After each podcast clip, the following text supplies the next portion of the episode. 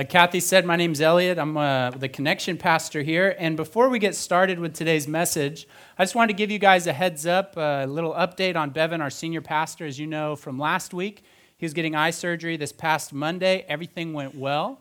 He wanted me to extend a thank you to you for praying on his behalf. And so I'm going to be filling in this week, and then he'll be back with us um, next Sunday picking the series up. Now, what we're doing in this um, series of messages called Accelerate is we're taking a look at, um, we're kind of asking the question what does it mean to be spiritually fit? If we're going to grow, what's it going to take for us to grow? And there's a term that the Bible uses, and it's the term godly that describes being spiritually fit. This is what it says in 1 Timothy chapter 4, starting in verse 7. It says, Train yourselves to be godly.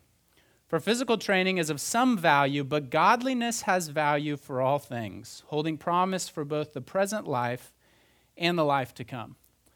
Now, being godly, when the Bible talks about this idea, it has the idea of you view your life through God's eyes. You view the challenges you face, you view what's going on in the world around you, you see it as God does from His perspective.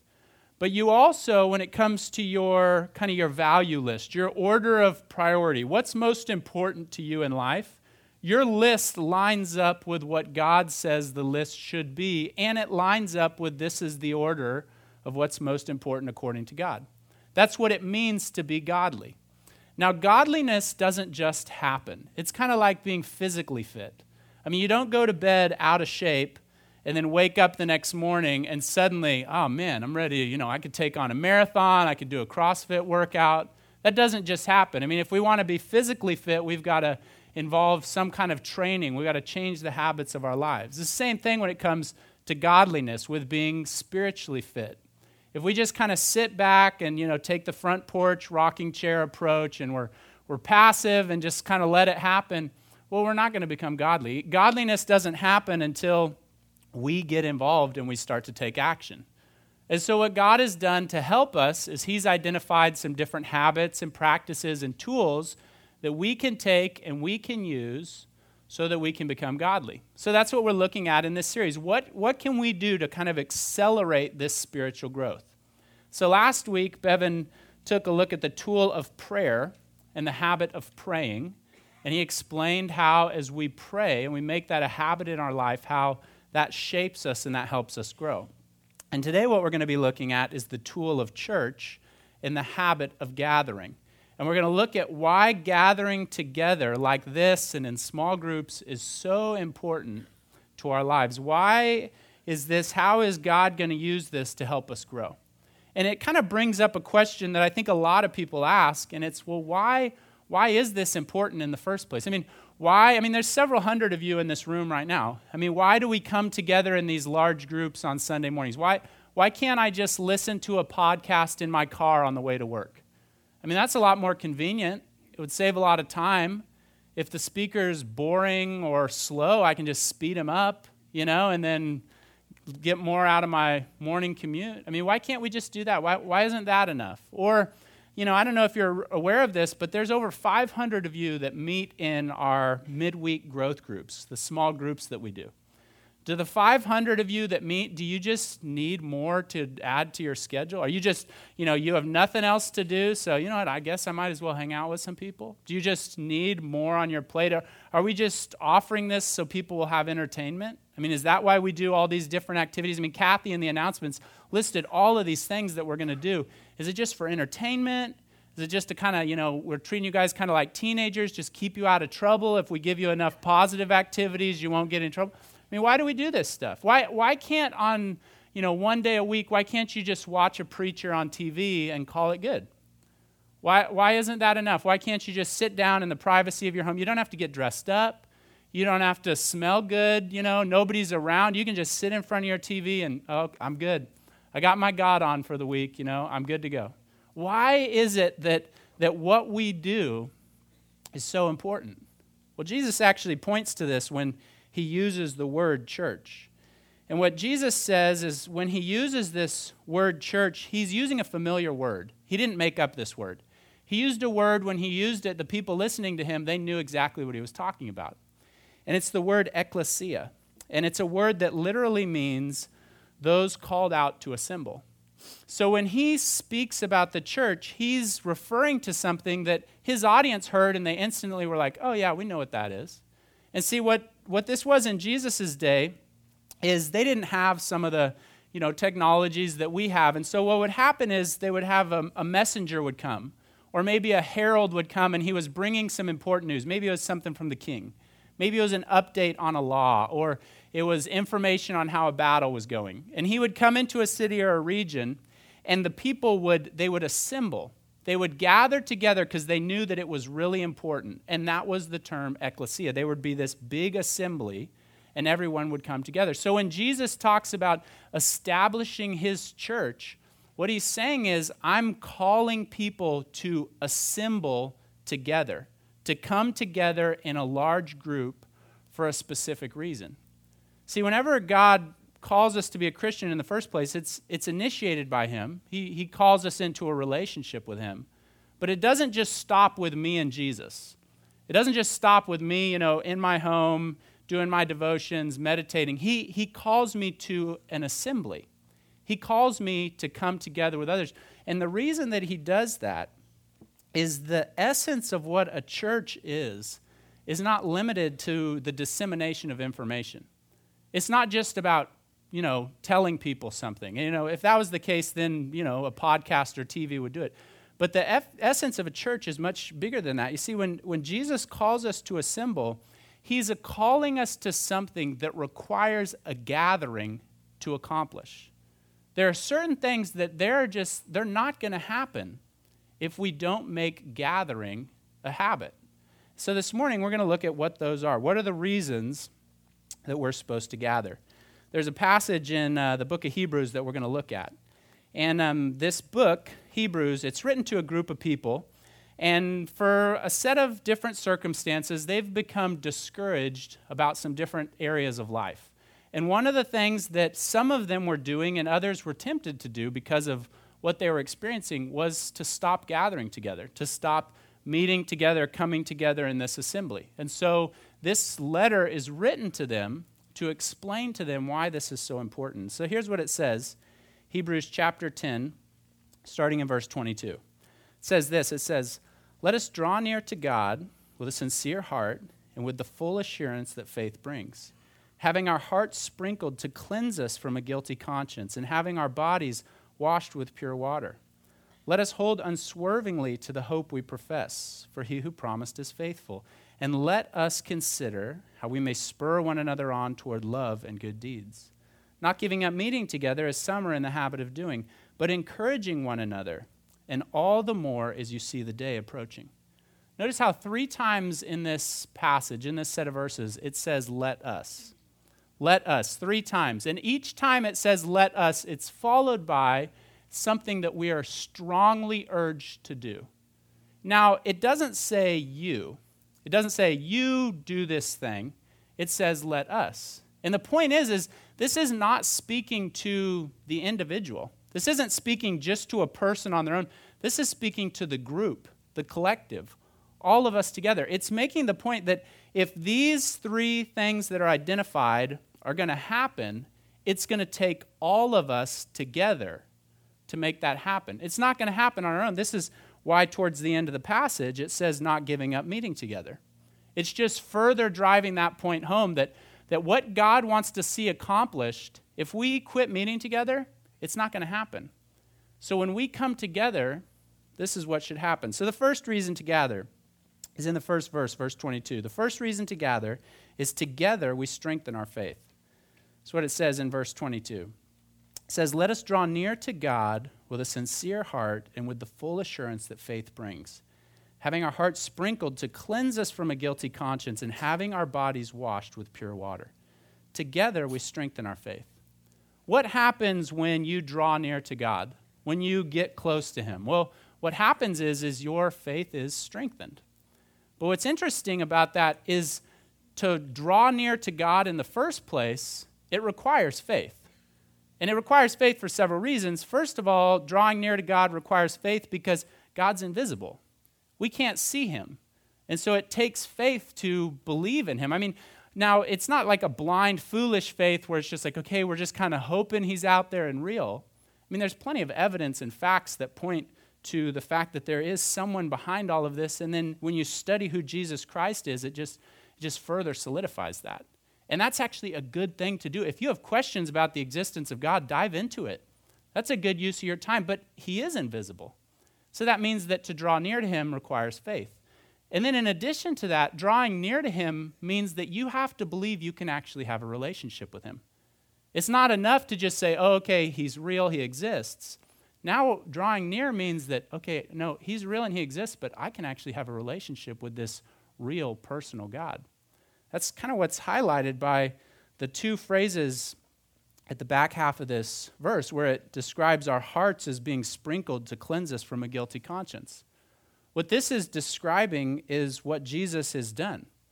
What, what, what everyone carries around inside of them is guilt over the wrong that they've done. They might not even be able to identify where this guilt comes from or exactly what they've done wrong, but we, we, can, we can say, okay, I know I've done some wrong, but then there's something else that's inside of me, some guilt that's eating at me. Well, what Jesus has done is in Him coming and all the work that He did while He was here, He cleanses us of that. He removes that guilt. That, that guilt is because of the fact that we have distanced ourselves from God. So in Jesus coming, he, he forgives that guilt, He cleanses us, so now we can actually have a relationship with God. And then the next thing that it says, it says, in having our bodies washed with pure water. What this is, is this is a reference to baptism. I mean, I know some of you, when you were coming into this service, you saw the baptism taking place after the first service. And then after this one, we're going to have another large baptism outside on Center Court. And one of the ways that we describe baptism is it's kind of like what takes place in a marriage ceremony. I mean, when my wife and I got married, I, I took a ring and I put it on her finger. And that ring is a public statement to everybody else that she is now a member of my family and we're in a unique relationship. That's what that ring is stating. When a person gets baptized, the public statement to everybody else is I'm in a relationship with God and I'm a member of his family. That's the statement that baptism makes. So, because of what Jesus has done, we can now approach God without a guilty conscience. And because we're members of his family, we know that when we go to him, we can actually relate to him. And we can, in fact, draw near to him. But what's interesting is on our own, even though we know this, our faith is challenged and tested. And we start to have doubts and questions creep in. We, we start to have questions like, you know, is this just a big waste of time? You know, I can't, I can't see this God that I'm relating to. I know the Bible says all this stuff, but am I just wasting my time? Or we start to ask questions like, well, could Jesus really love me? I mean, I, you know, I know it says he died on the cross for me, but I mean, maybe that just includes the really good people, you know, the Mother Teresa's of the world that go and do all this amazing stuff. But what, I haven't done that much amazing stuff. I still mess up. Could God really love me? You know, cause, could, could what Jesus did, could that really cover the wrong that I've done? I mean, does God really want to have a relationship with me? And what will happen over time to a person, to any of us, is these doubts and these questions, they'll eat at us and they'll decay our faith. They will, brick by brick, essentially tear us down. So, what God said is, He said, I want you to come together, gather, because it's in a gathering where your faith is strengthened. Now, I've been a part of Seabreeze now for nine years. The first about five years, I was just like many of you, just a member of the church. But for the last four years or so, I've come on staff, and so my, my job has changed. But over that nine year period, I've seen some pretty awesome stuff take place. And specifically, there's a few individuals that c- consistently come to mind, and I, I knew them really well before they became Christians. And their lives, it was just, they were just all over the place. I mean, it was drugs, it was an insane amount of debt, it was broken relationships, it was anger, they couldn't keep a job, it was, you know, they were just all over the place. But then they met Jesus. And then change started to take place. And over time, they've been completely transformed. I mean, for some of them, you, you meet them now and you hear the stories about their past and you don't even believe it. You're like, no way that this guy could be that guy. I mean, in fact, there was a girl, a young woman who recently started coming around, and she knew one of these guys in the past.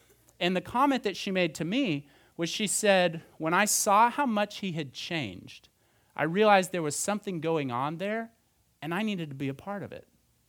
There was another friend uh, at his wedding. He, he, it was amazing what Jesus has done in his life, but at his wedding, um, his brother was the best man. His brother gave the uh, speech at the uh, reception. And when he did, the comment that he made, his brother's not a Christian, and the comment that he made was ever since you got involved with that group, you've become a different person. And it's completely for the better. And what's cool for a guy like me is I've, I've gotten a, a front row view of this change take place, this undeniable transformation. And as we've consistently drawn near to God over time together, now instead of it just being kind of me and Jesus on my own, I actually have evidence of God showing up in other people's lives in very, very tangible, practical ways. I, it's not just me saying, Yeah, I believe God's real. I know what the Bible says. It's all of that. And then it's, and also, I, I, I saw this happen in this person's life. I saw God radically transform them, and I cannot deny that. And honestly, if, if I don't make gathering a habit, drawing near to God with a group of people a habit, I miss out on those opportunities to see God work in ways that are really unimaginable. So it says we gather that we get to see God do stuff that, that we couldn't imagine, but we really get to see Him show up in a lot of ways in physical form as He works in people's lives. And as we see that, our faith is strengthened. So God knew that our faith would be tested. He knew that doubts would creep in. So He gave us the church. He gave us a regular assembling together so that our faith could be strengthened. Another reason for gathering in this passage is together we fix our eyes. Is what it says in verse 23. It says this It says, Let us hold unswervingly to the hope we profess, for he who promised is faithful. Now, an interesting thing about us is we need hope. Hope is something out in front of us, it's something in the future that we move towards. Hope for a person functions similar to fuel in a car. If a car has fuel, that car is going to move. If a car runs out of gas, the car stops moving. Same thing, kind of the same principles at work in our lives. When a person has hope, they move. But then when a person runs out of hope or when they lose hope, it can be a very sad thing to watch. But what's interesting about hope is it's not limited to we just put our hope in one or two things. There's really an endless opportunity of stuff that we could put our hope in. There's all kinds of stuff around us to put our hope in. And in a sense, we're kind of like distracted drivers when it comes to hope. We just kind of swerve from one thing to the next. I mean, this is kind of, you know, how it works for me when I drive down PCH. And my wife will attest to this because on more than one occasion, she very lovingly reminds me to keep my eyes on the road because I'm driving down PCH, and I mean, just like this last Friday, you know, the Santa Ana winds are blowing, and these big waves are rolling in, and there's mist blowing off the top of the waves, and there's a few guys out there, and the whole time I'm driving, I'm like, does he make it? Is he to make it? You know? And so I'm looking at the waves, I'm not looking at the road. Well, inevitably, what's to happen if I start looking at the waves? I'm to start to head in that direction. I'm to start to swerve. Well, that's how we work. Whatever we're looking at is what we're to head towards. And the way we work is we look at what we put our hope in. If you want to know what somebody put their hope in, just look at where they're headed. Their life will tell you because they can't help but head off in that direction based on what they're looking at. And we put our hope in stuff because it promises something that we want. So, money, for example, I mean, you know, green pieces of paper, numbers in a bank account. The reason we put our hope in that is because there's promises attached to that money, and we want those promises promises of, you know, if we have enough money, well, we can, you know, have freedom and do whatever we want. There will be security, there will be ease, there will be protection, there will be comfort, whatever it is, there's promises attached to that. And we want that, so we put our hope in that. And we try to get it and we head off in that direction. Or maybe it's a relationship. The relationship promises something. If, you know, if I could be in this relationship, if I could have this person, well, then the promise is I'll feel loved. I'll be complete, I'll be fulfilled. There will be joy, there will be sad, whatever it is. And so there's some promise, and so we head off in this direction. And if you watch us, what we're doing is we're just kind of swerving from one thing to the next as we move through life. And what happens is we head off towards something, and then we realize, oh, well, all those promises that it made, it, it actually can't back up those promises. So then we turn and we swerve towards something else over here, and well, we realize, oh, it, it actually can't make those, you know, it can't keep those promises. And so then we swerve. So that's why the verse says, it says, let us hold unswervingly to the confession of our hope because he who promised is faithful. What is that saying? That's saying if he who promised is faithful, so God's never going to fail us. God's never going to let us down. God's nothing's going to happen to you where when you're following God, he's going to kind of pull the carpet out from under you and you're just going to be sitting there disappointed. See, that's what happens with all these false hopes that we chase in life that we serve, swerve between. When, when we go after them and we realize that they can't fulfill the promises that they've made, that causes disappointment in life. So, what does it mean if you're, if you're holding fast to a hope that'll never disappoint you and it's going to keep its promises? That means that you can, you can fix your eyes on Jesus and know that this isn't going to be a waste of time. But just like any of us, on our own, the stuff in life, it's way too powerful for us to avoid putting our hope in it and believing its promises if we're left on our own. On our own, we're going to believe these promises. So we're going to turn our eyes, we're going to fix on them, and we're going to start to swerve. So, what does God say? He says, Let us. Let's come together and let's remember that the only one who can make promises that won't be broken is God. So, let's fix our eyes. That's what happens. That's one of the results that takes place as we gather in a group. Another result of gathering in the group is together we start to love. That's what it says in verse 24 of this passage. Says, And let us consider how we may spur one another on toward love and good deeds. Now, this kind of brings up an interesting question. How do you spur a horse to action? Well, you got to be close enough to it to dig your heels into its rib cage. Now, we're smarter than horses. We don't need people walking around kicking us in the ribs to get us to start doing stuff. And we're more complex than horses. We don't all respond to the same proddings. So, what's the point that this verse is making? Well, it's making the point that we need people close enough to us who know us well enough who can help us actually start to get moving to start loving and start doing good. I mean, I'll, I'll just use myself as an example. On my own ease and comfort, you know, the life of luxury, the, you know, eternal vacation, man, that sounds really good. It does. Inconveniencing myself, going out of my way, serving other people, that really doesn't sound that good. I'm kind of like a horse in a pasture. I just want to hang out, frolic, you know, eat some grass, take some naps. I don't really want to start moving and doing this work. That's why the horse needs to be spurred. That's why I need people around me who will help me start to take action and start loving the way that God wants me to. See, what's interesting about this whole gathering thing is in a group like this, we come together in a large group like this. This is, this is an essential part of what we do as a church. This is very important. I mean, it's in a group like this where we come together and truths about God are communicated. And we spend time and we sing songs and we worship God. It's incredibly important. I mean, we're in a room like this, you can look around and you can see people who they've come here because they believe God's real and they want to honor him with their lives. Our faith can be strengthened as we see that take place. We can re- be reminded that when it comes to hope, there's only one person that we can fix our eyes on who will actually fulfill the promises that he makes. Our eyes can be fixed on him. But in a, in a group like this, real deep change in a large gathering like this, it doesn't happen in a large gathering like this. See, in a large gathering like this, whoever's speaking can say stuff, and you can sit there and you can nod your heads, and hmm, that's a good point. I hadn't thought about that. But the ideas and the truths that are presented, they really kind of exist in our brain in theory form.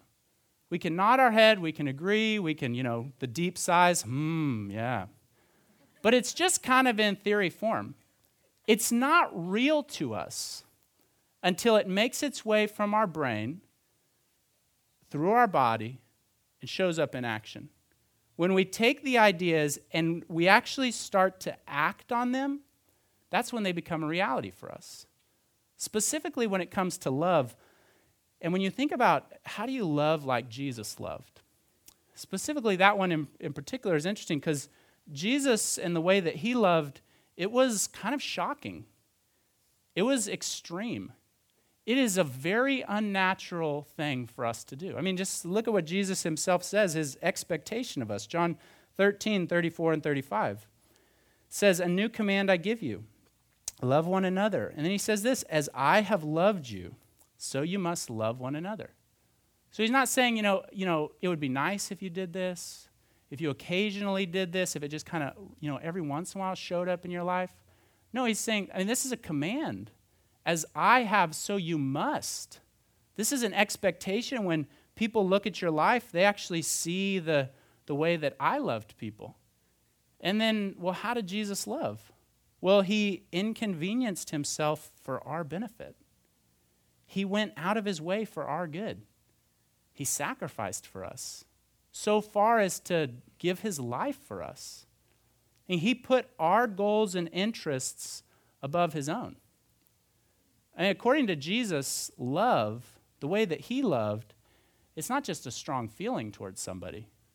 It's not just kind of random good stuff that you might do for them but it's you get in the routine of viewing and treating this person as more important than yourself. You actually love them, and that's the pattern of who you are. Again, me on my own, I can sit here and I can say, man, what a great talk on love. You know, love your neighbor. That's right. Let's do it. You know?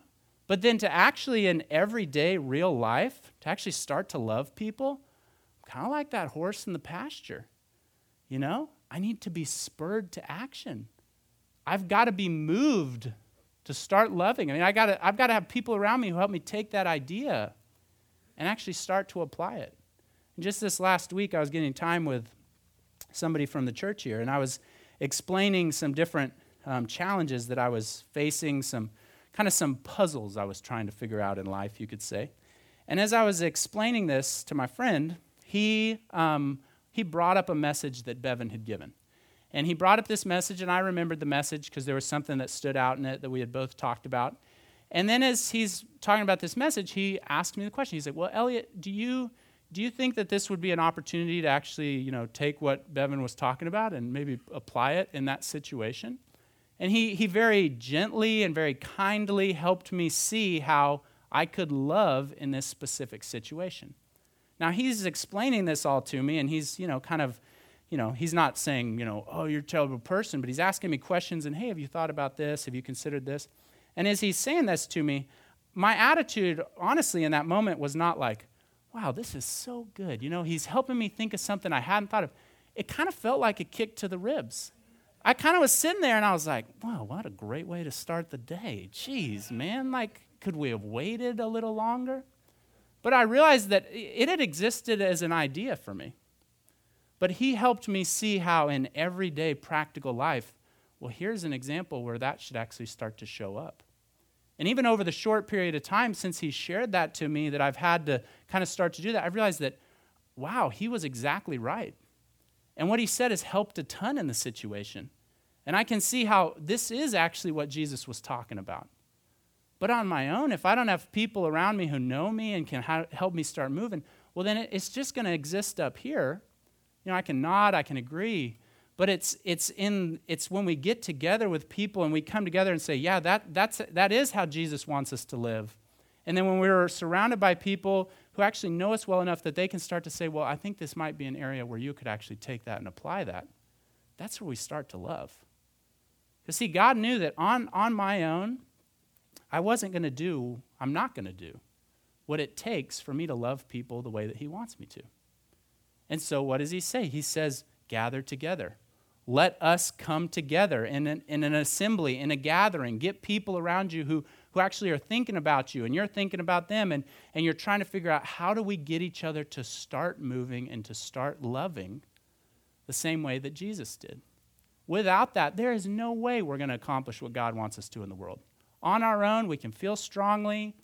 We might randomly do it, but to make it a pattern of our life where when people look at us, they say, wow, that person really is trying to love like Jesus. That's a result of being a part of the group. That's a result of making the habit of gathering routine. It doesn't happen if we're just on our own. It's interesting to me how in the last verse of this passage, how it's summed up, it says this. After it encourages us not to stop meeting together, and to encourage one another, it says this it says, And all the more as you see the day approaching. Meet together all the more as you see the day approaching. Now, the day approaching, that refers to either Jesus coming back or us dying and going to meeting God. So essentially, it refers to our life on earth ending. So, as long as we are alive here on earth, will we ever outgrow the need to gather regularly with a church? No. Will we ever move beyond the need to participate in this habit of gathering? Not according to this. It actually says, and all the more. So it's saying that actually it's going to increase. As long as we're alive, it's not like, you know, oh, you know, I was a part, I did it for five years, you know, I'm good. I, I put in my time, I can move on. No, it's saying this is a habit that you need to prioritize as long as you're there. As long as you're on earth breathing, this is a really big deal. And the reason is is just like we've looked at. As long as we're alive on earth, our faith is going to need to be strengthened. Doubts are going to challenge our faith. We need to gather with others to strengthen our faith. And when we come together with others, we can stop the swerving. We can be reminded that there is only one true hope, one thing that we can fix our eyes on that will never let us down. And it's in the group that we're reminded of that. And we're, we're kind of safeguarding ourselves from getting caught up in these false hopes that surround us. And it's in the group when we come together with other people that the ideas that we receive and the truth in the Bible that jumps out at us actually starts to move from just our mind through our body and actually shows up in our life in action, and we start loving people. That's what happens as being a part of the group. So, again, this passage says, I'm going to read it again Hebrews 10. It says, Let us together gather, draw near to God with a sincere heart and with the full assurance that faith brings having our hearts sprinkled to cleanse us from a guilty conscience, and having our bodies washed with pure water. Let us come together and gather so that we can hold unswervingly to the hope we profess. For he who promised is faithful, we will never be disappointed. And let us come together and gather so that we can consider how we may spur one another on toward love and good deeds, not giving up meeting together, not neglecting this habit as some are in the habit of doing, but encouraging one another. And all the more as you see the day approaching. If you'll join me, we'll pray. God, I thank you that you initiated a relationship with us, that you are the one who had the plan. You, Father, are the one who sent Jesus. Jesus, you're the one that opened the door for us to have a relationship. And then, God, I thank you that you didn't just leave it there, but you called us to be a part of something bigger, to be a part of a church, a, a local gathering, an assembly where we come together and, God, the doubts that we encounter throughout the week, our faith can be strengthened because even though, God, you are invisible, we get to see your handiwork all around us. We get to see you show up in regular, real ways in the lives of the people around us. And God, in the gathering, you remind us that you're the only one that we can put our hope in, and you are the only one that will never let us down. And God, it's in the gathering where we really start to love the way that you want us to love. So I thank you for not leaving us on our own where we can get sidetracked or eaten up by this stuff or, or miss out on doing what you want us to do but you've given something that we can make it a regular habit so that we can be a part of what you're doing, so that we can grow, so that we can become spiritually fit, see the world you, the way you do, value what you value, and be about what you're doing. So, God, I thank you for that. In Jesus' name, amen.